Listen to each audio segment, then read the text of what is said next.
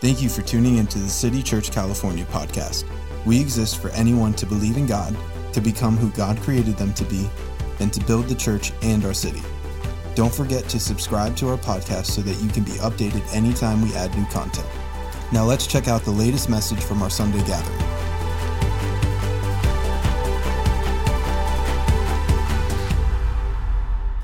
It's so important. Uh, um, I, I always end up kind of encouraging people, especially in this season, to the value of hope, but I'm going to talk about that today. My first point is this uh, to have no expectation is not God's will for your life.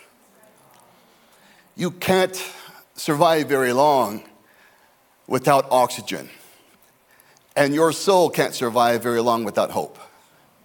The Bible says in Proverbs 13, verse 12, hope deferred makes your heart sick. But when desire comes, it's the tree of life. So hope is the oxygen of the human soul. We suffocate without it. And so we, when we, study uh, generations, we study demographically our society we have for a long time. And, and America's had this great, this unusual cultural uh, heritage that every generation believes their life's going to be better than their parents and their grandparents until this generation. And this is the first generation in history since we've been doing this, studying it, that doesn't believe their lives will be better than their parents. First of all, let me just say that's a lie. That's a lie, but I can understand because they've been saturated with negative media. There's negativity in the culture, in the schools, and just every place. There's, neg- there's a negative kind of feeling. There's negativity everywhere except in the kingdom of God. And so I just want to declare to young people, man, you're going to go further and higher and farther. And the best is don't let the devil steal your dream. Don't let people that have given up on their dream stop you from dreaming. God can do amazing things through a life that trusts in Him. There's also a great scripture in the book of Proverbs, chapter 28, and it says this Where there is no vision, the people are destroyed. And it's talking about prophetic revelation, that there is a consequence for not having a guiding principle or a, a roadmap. You know, uh, uh, where, there, where there are no blueprints, houses aren't built. And so, vision, and hope, is the blueprint of God's direction for our lives. And, and God, it's okay to be in a visionless season. It's not okay to have a visionless life. It's okay to go through a hopeless season. It's not okay to have a hopeless life. Okay? So I, I, I know what I, I, showed you my family. I'll just give you the uh, quick synopsis. Um, Mary and I have been married 44 years. I've been in ministry 45 years. Um, started when I was three. That's why I look so young. For it. And uh, I, don't, I don't look as young as my friend Keith Hudson, though. Did, every time I see him, he's looking younger. He's reversing the clock. But, uh, and we, we began our first church at, um, in my hometown, my boyhood hometown of Scottsdale, Arizona, in 1985 when we were 27. And the Lord blessed it. Um, in spite of my ignorance, in spite of my arrogance, in spite of all the things, our worship leader was Israel Houghton. If you, if you know worship music, he was pretty, uh, pretty popular, won six uh, Grammys, that kind of stuff. And uh, our church grew to uh, several thousand people, and in, we were building our first building. We had been renting for 10 years, and in our 10th year, we bought property and we're building a building, a 4,800 seat auditorium. And in August of 1995, our church treasurer embezzled $20 million, all of our funds. So 2,000 of us families kind of had our, li- our, our some savings or, or checking accounts in his savings and loan, his financial business. And when he went down, you know, there was calamity everywhere. Um, 10 front page stories, headlines of the paper, never a good picture of me. So he's like, ah, he looks like, and uh, really tying in this, he was a businessman, but he was really our kind of non paid church treasurer. And uh, so our church you know, uh, grew from 4,500 to 140 people on Sundays, just every week, people leaving. Uh, six lawsuits, two of them were class action lawsuits, which meant about 1,000 people had joined together to sue us. Had 15 attorneys concurrently all at the same time. And boy, was that exciting. Uh, I got me a free legal education. And uh, as kind of a result, we were homeless for 10 months. We lost our house. It was in the church's name, which was just uh, you know, a mistake I made. Um, and my son, my oldest son, uh, started doing drugs. Just, just a kid, he's 13 years old, but he's self medicating and became an addict for eight years. And I became depressed for two and a half years, really clinically, suicidally, manically depressed. And I knew I was depressed because Pastor mentioned I was finishing my PhD in psychology. And so I, uh, I laid on my own couch and said, Sir, you're very sick. And uh, it was like every time I read a book, I think, oh, great, I got that too. Lovely, lovely. Oh, thank you, Jesus. That's wonderful to know. And, and it's, I was 37 years old and thought my life was over. Because in our business, the worst thing you can have is a scandal. We had a massive public scandal and uh, couldn't stop it. Just, just it took a couple years for things to kind of sort out. We, I won every lawsuit. They covered them. The front page that covered the beginning of it. They didn't even cover when we, when we won them. That kind of stuff. But, it, but uh, all those things happened. And uh, one day I was uh, driving my kids to school drive, after dropping them off at high school, my two oldest kids. And I felt the Lord say to me, Would you like the pain that you have to go away? And I said, Yes, Lord. I, have made a list of some people. if, you, if you would please kill all these people. Old Testament style, New Testament style, your kingdom come, you will be done. I, I, I leave that up to you. And what God said next to me um, delivered me probably from premature death, from divorce, from suicidal activity, from probably addictions he said, Michael, if you will forgive the people that have hurt you, I will make you forget the pain they've caused you. And of course, forgiveness is such an important part of our Christian faith. In fact, that's how we get to heaven. We get forgiven, you know, it's a pretty good deal. He does all the forgiving, we do all the receiving. That's a great deal. And uh, so to fast forward it, you know, um, I did. So I started praying four times a day for the people uh, I made a list, I checked it twice. Everyone was naughty, no one was nice. Um, but I prayed, I prayed good prayers. I didn't pray for their teeth to fall out. And, uh, I, you know, like the book of Psalms, uh, when David prayed for his enemies, kill them all. I, I prayed good prayers, and, you know, I felt no emotional connection to it. I'm just doing it by faith for seven or eight weeks. And then I'm praying one day, and all of heaven came into my car when I'm praying the same prayer. And when I'd pull up in my driveway, I began to uncontrollably weep, and I, I, I didn't know what's happening. And I got in my driveway, and I sat there, what, what had just happened to me? And, that, and I did a quick inventory, and I realized all the pain was gone. The pain of betrayal, the pain of all, just one thing after another. My best friend took down 2,000 people. He was my associate pastor, two blocks away to start a new church. So that kind of stuff happened. Crazy stuff that was kind of hard to understand. And um, I felt an ocean, the, the second part of it was almost as important. I felt an ocean of love for the people who broke my heart. Remember when Jesus said, Love your enemies? Have, have, you ever really thought about that? I used to read it like, I can barely love my family. What's going on? I'm supposed to love my, love my enemies? What's go-? That's kind of a tough assignment.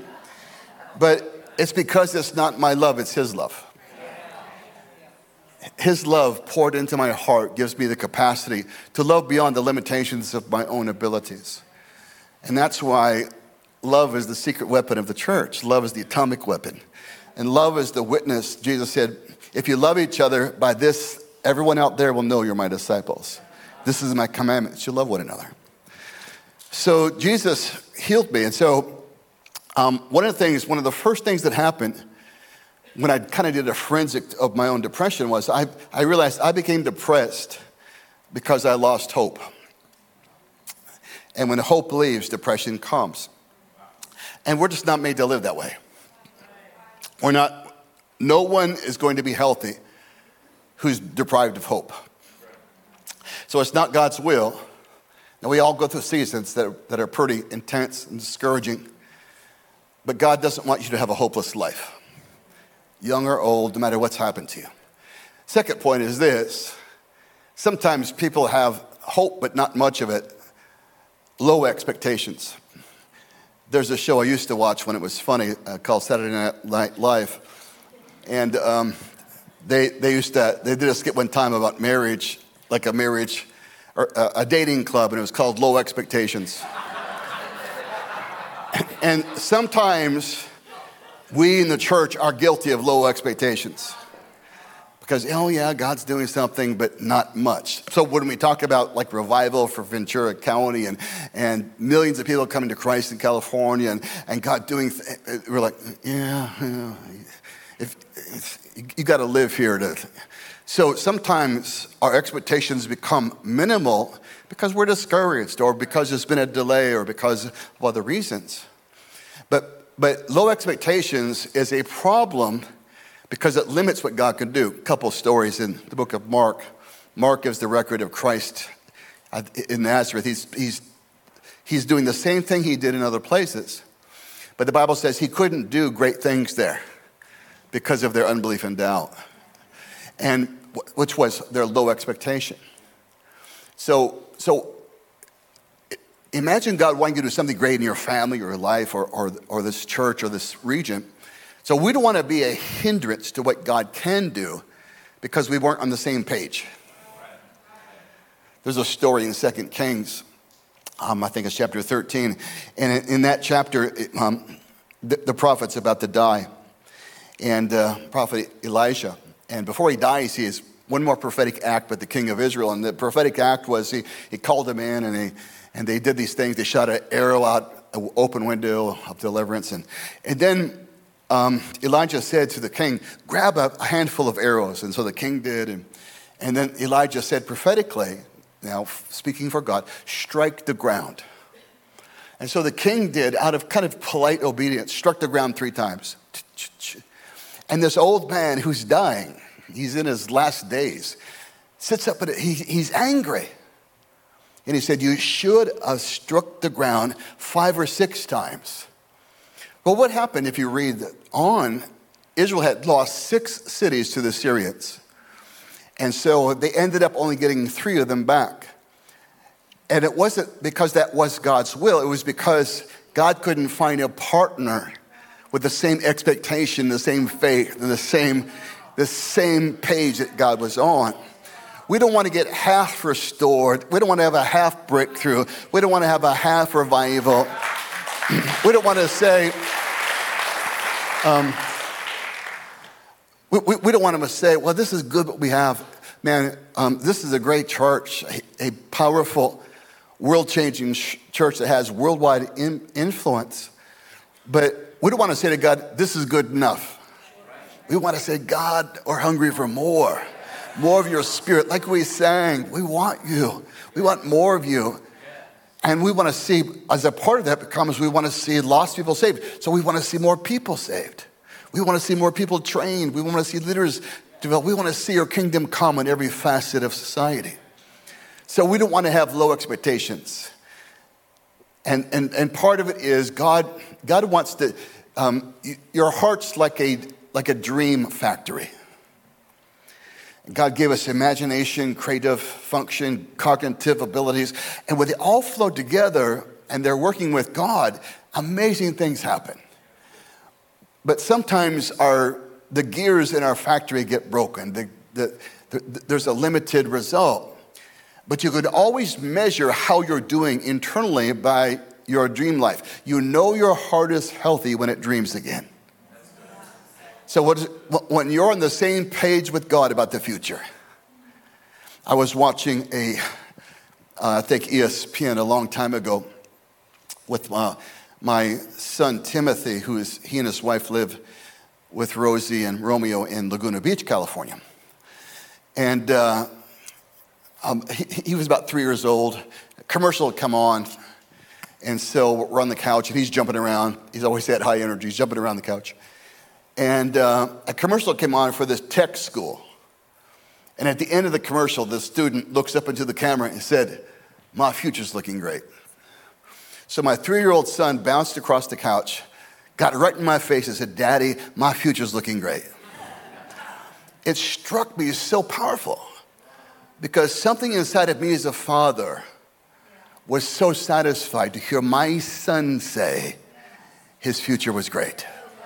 Something in God's heart resonates when his people say, Daddy, my future's looking great.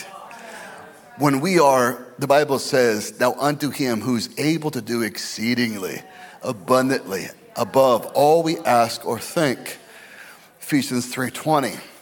That we want to be on the same page of that God is. Amen. And so God helps us. Third point, great expectation. Great ex- it's not a dating club, it's not a hair club. It is the kingdom of God. It's God's will and God's calling for our life. I want to read a scripture um, in Acts chapter 3. This is the record of the first miracle of the church. And um, it, there's so many rich things in this chapter. I want to talk about uh, one of them for sure. Verse 1 says this Now Peter and John went up together to the temple at the hour of prayer, it'd be, be 3 p.m. Now there was a certain man lame from his father's, his, excuse me, his mother's womb, who was carried every day to the gate of the temple, which is called Beautiful, to ask alms of those who enter in. A couple points. When you have an issue long enough, people will define you by it. Oh, that sister, you know, broken heart, or, or that divorce, or that bankruptcy, or that life crisis, or whatever it is. That, so that's just human nature. So we don't know the man's name, we only know his pain. So he, he, he was born broken. He was born unable to walk. And he and uh, and I I like him already because I like fighters. I like people that don't just give up. And he, he, said to his family, I know I can't you know, get a normal living. But carry me down to those church people because I hear, I hear the city church is generous and they take offerings for people in Hawaii and other places. And maybe people will give me. So they laid him at the gate of the church, at the gate of the temple. And he's doing something. You know what God can bless? Something. You know what God can't bless? Nothing. So it's that, you know, it's not enough to be sitting at home and praying for God to bless you. Do something. Start a business. Do something that God can put his hands on and bless you. And so he's sitting at a gate of the temple, which there are a couple gates into it, would be a courtyard into then the physical buildings. And the gate was called Beautiful. In the Greek, it's the word horaos. Hora is the Greek word for hour. Horaos means the right hour. And the etymology of that word would be when it's the right hour, it's beautiful. Remember that, that famous that famous scripture in Ecclesiastes, Ecclesiastes 3 that God makes everything beautiful in its time. And uh, to, as Peter Paul and Mary say, to everything, turn, turn, turn, there is a, uh, Google it, young people. So I just want to say this. When God says it's the right time, it's the right time, even when it feels like the wrong time. Okay? What if you're in the right time right now for a miracle, for something really good to happen? So he's at the gate of beautiful, the, the right timing, the gate of something beautiful happening from God. And he saw, verse 3, Peter and John about to go to the temple. He asked them for an alms, a gift to the poor. And fixing his eyes with John, Peter said, Look at us. So Peter said, Look up here, young man, look up here. And the man gave his attention to them, expecting to receive something from them. So there's my whole message. Expectation is the birthing ground of the miraculous. Expectation is where miracles begin. Expectation draws heaven to earth. The Bible says in Second Chronicles, the eyes of the Lord run to and fro across the face of the whole earth. What's God looking for? Looking for those whose hearts are loyal or pure toward Him. God's looking for a place to land. And nothing attracts him more than expectation, faith, hope, that, we, that we're believing, that we're drawing on God. And so this man was expecting, now he was expecting some money. He was expecting them to gift them, gift him with money, but he was going to get something better than money. He would get a healing of his broken life. So he's expecting. So if I asked you, What are you expecting? It, it, it's important that you, don't, that you don't get stuck in survival mode for the rest of your life. I was talking with a pastor friend, and he was, in fact, it was when I began as a young minister, and he was, he heard, he was worried about me because I was preaching, you know, prosperity and healing. Um, you know, um, not every Sunday, but just if we believe Jesus heals, we believe God can bless you. It's, it's, the Bible says so. So he said, he said, you know, we're just, he said, I'm, he's an older pastor. He says, what's kind of worried about you? Mike, just worried about, you know, and then he said this, I just want enough money and provision to take care of my family. It sounded so pious. I thought, man, that's, that's cool. And then the Holy Spirit just came upon me and I said, I want enough money to, to build 10,000 orphanages in Africa and a, hundred hospitals if God gave me a billion dollars, I could spend it in two weeks because the needs of this world are so great. And whenever we stop and we're satisfied before God's done, we miss out on what God could have done. We miss out what He, he could do because we say, okay, this is, this is enough. And so he's, he's expecting. What are you expecting? I'm expecting a move of God. I'm expecting the greatest season of this church the greatest revival Ventura County's ever seen. I'm expecting to see God, your family healed and saved and delivered.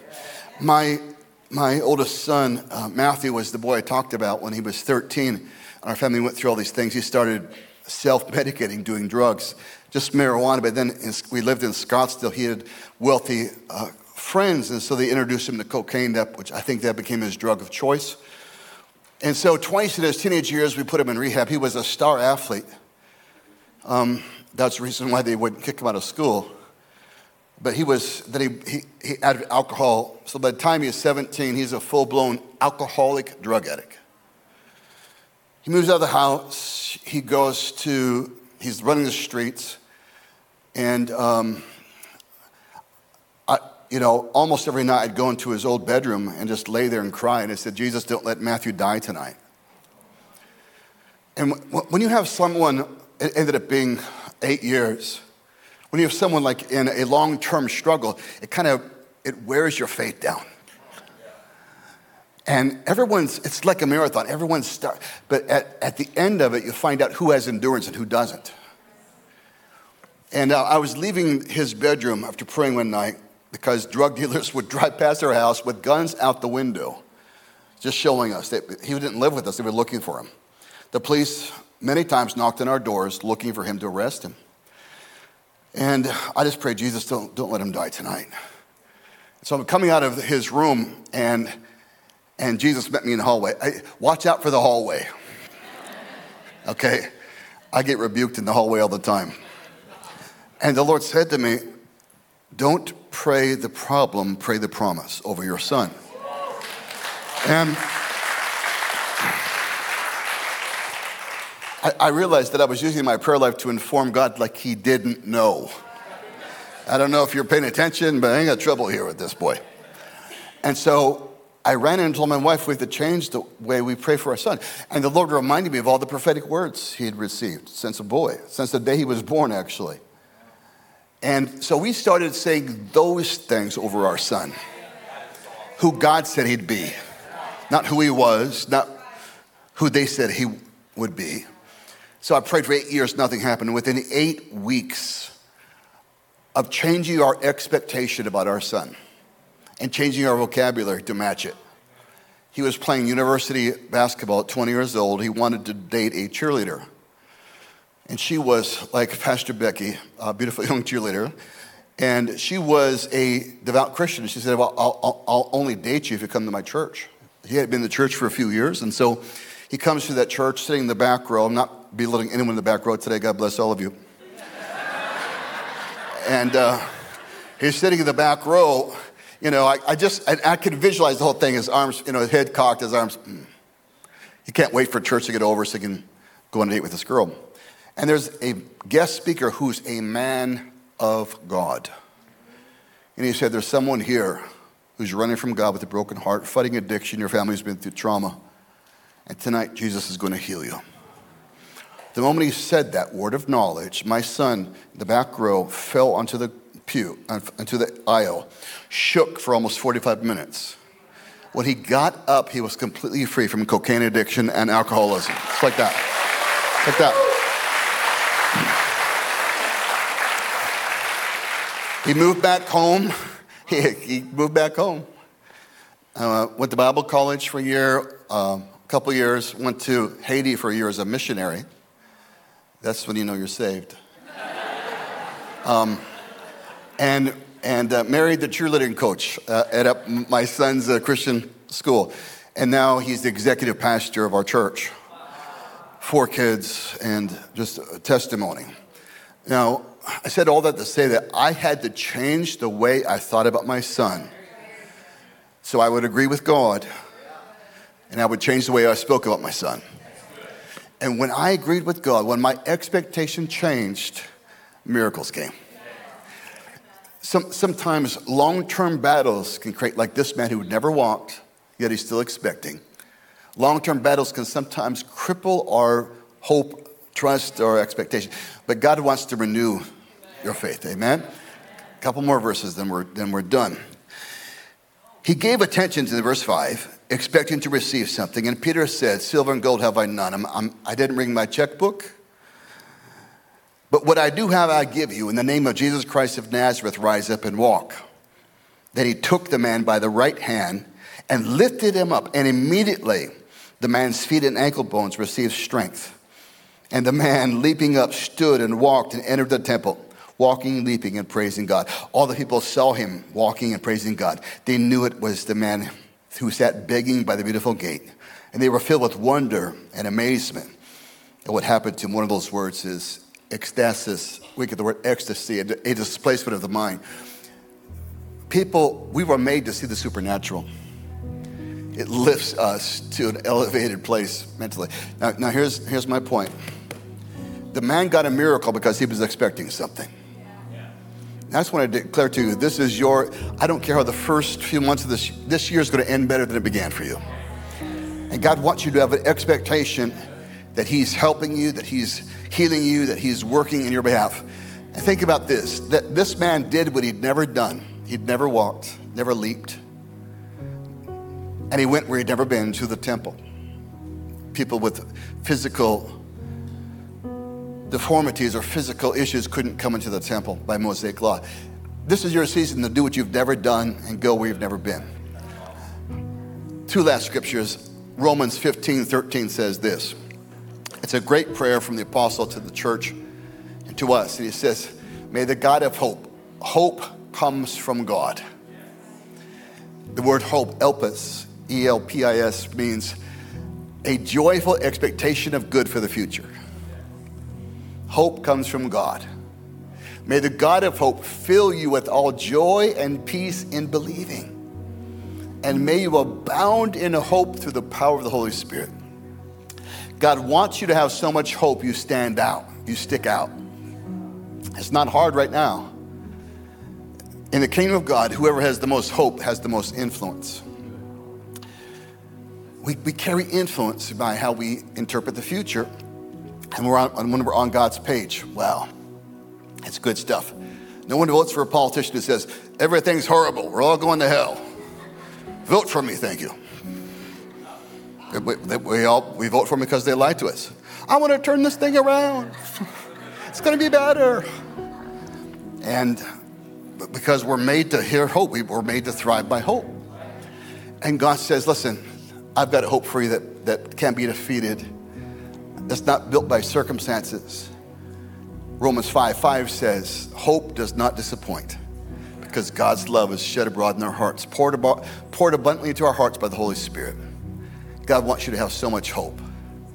Things are going to get better. You with me? I'm, i I, want to come to, you know, by then it'll be my son or grandson at the church. I want to come to the pulpit when I'm 90 years old. And I want to say, this is going to be my best year ever.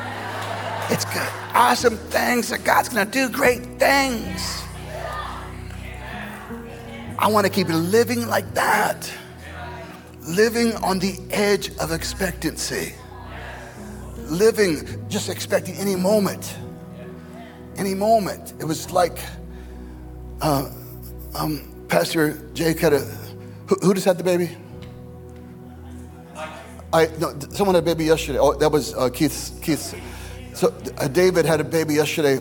David Hudson, and and so everyone, when it's labor time, everyone's it's so exciting.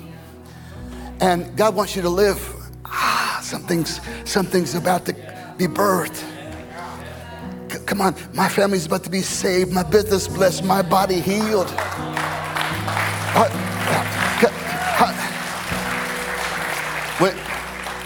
when I travel around, I, I, I often rebuke people, you, you, know, in private, but I'll rebuke them for what they say about California. I said, did, did, you know that every major cultural and spiritual thing that's happened in America the last hundred years has come out of California? That California is the womb of this country. And that, that a great revival is going to come out of California again, right here for the whole country.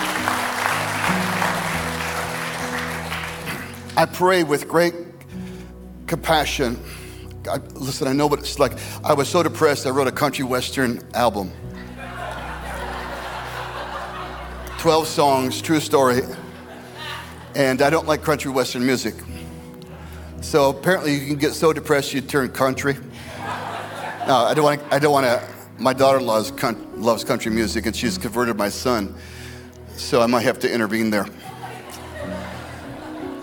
Might have, might have to do something drastic.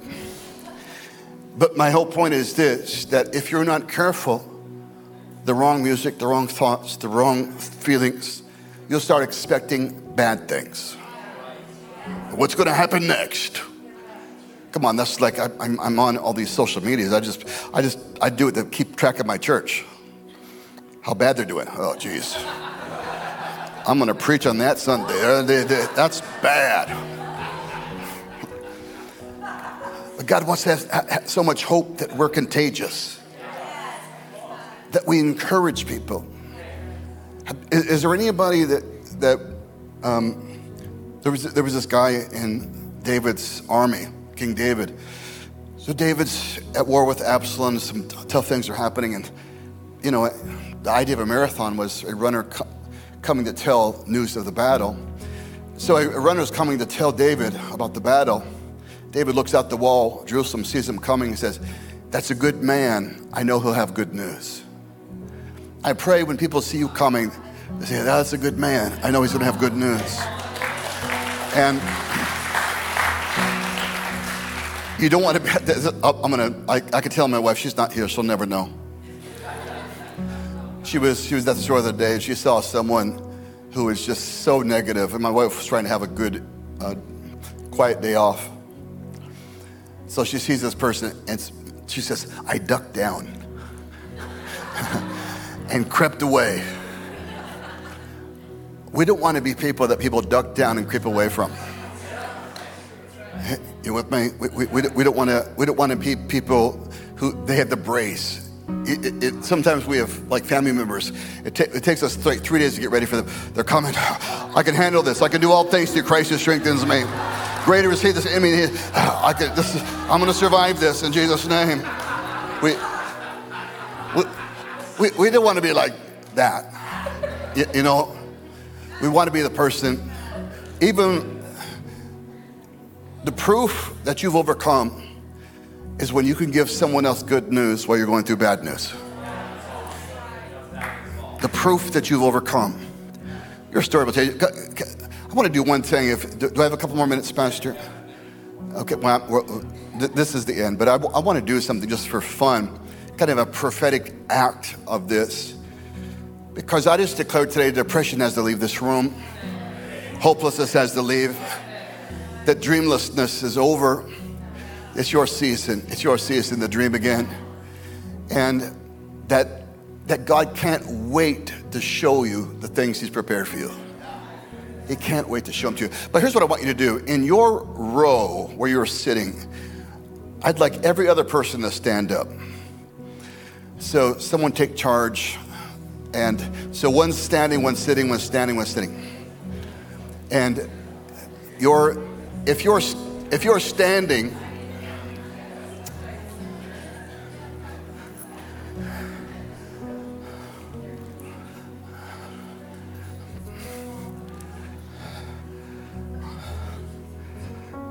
I knew Mary would figure it out. She, she like speaks four languages. She's smart.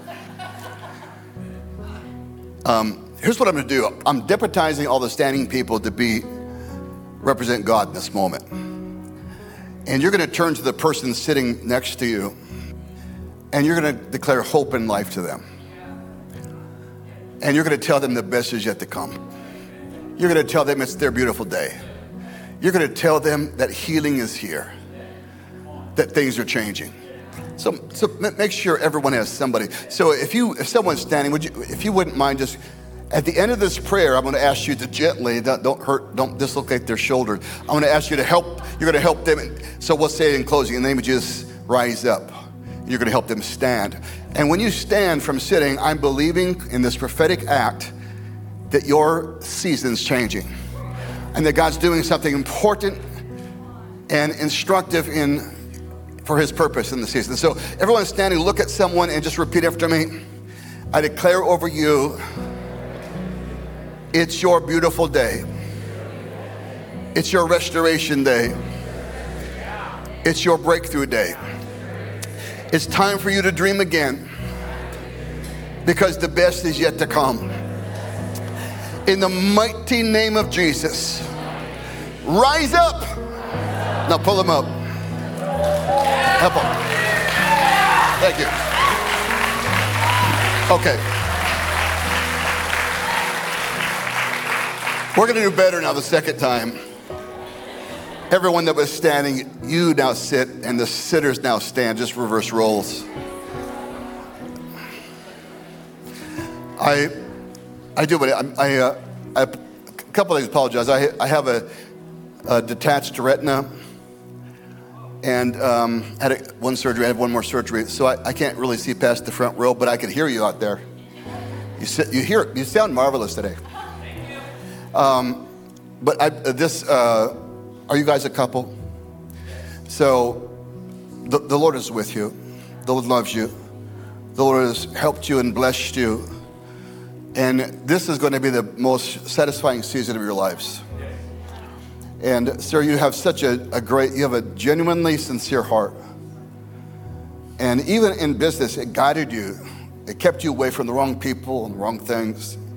And it just created like this river of momentum. Um, but this is a season when God's restoring your joy. This is a season when God's giving you permission to, to laugh again. And this is a season when God's, I saw, I saw these three houses, when God's to do miracles in people you love and, you, and you're hoping and praying for best things, good things to them, God's, God's moving in their lives. Great things will happen.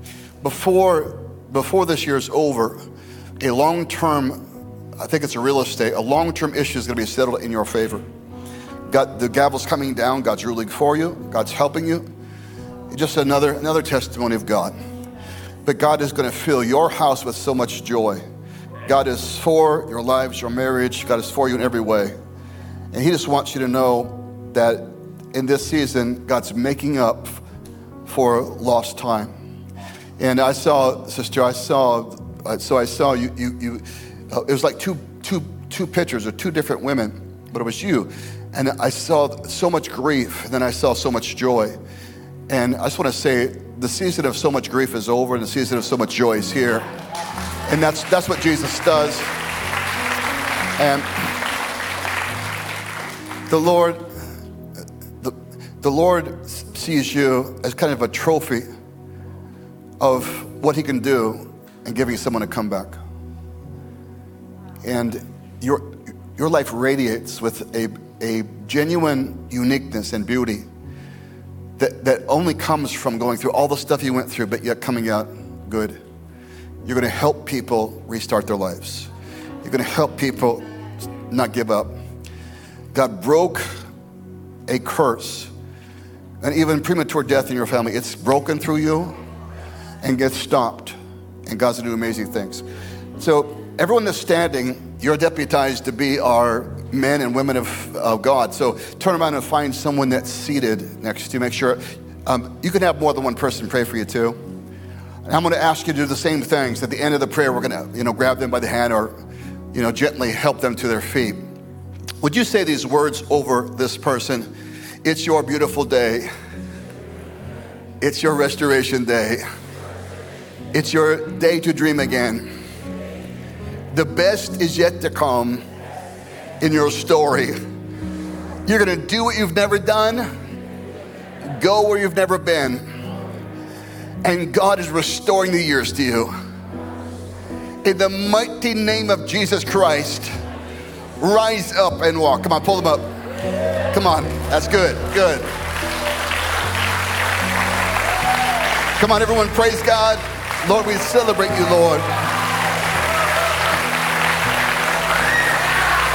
Thank you, Lord. Thank you, God, that you breathe upon our hearts and that you heal us. And I pray for it. just if you if you just would close your eyes just for a second, where you're standing, we're, we're all done. If you say there, there's two people here that have been battling uh, suicidal thoughts, I certainly know what that's like.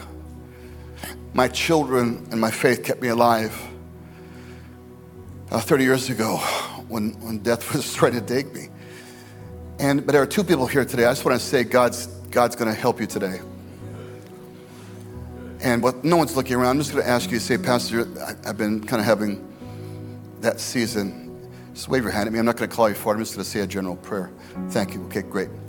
So uh, the hands went up. So I declare over these precious souls today that God breaks the lie out of their heart and God, we declare hope to your children, hope to their hearts, strength.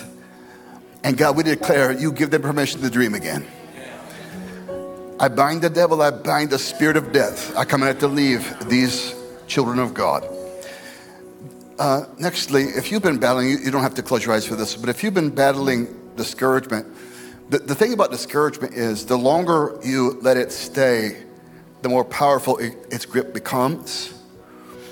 And what, what began as like, like simple discouragement to me grew into really it metastasized into full blown depression.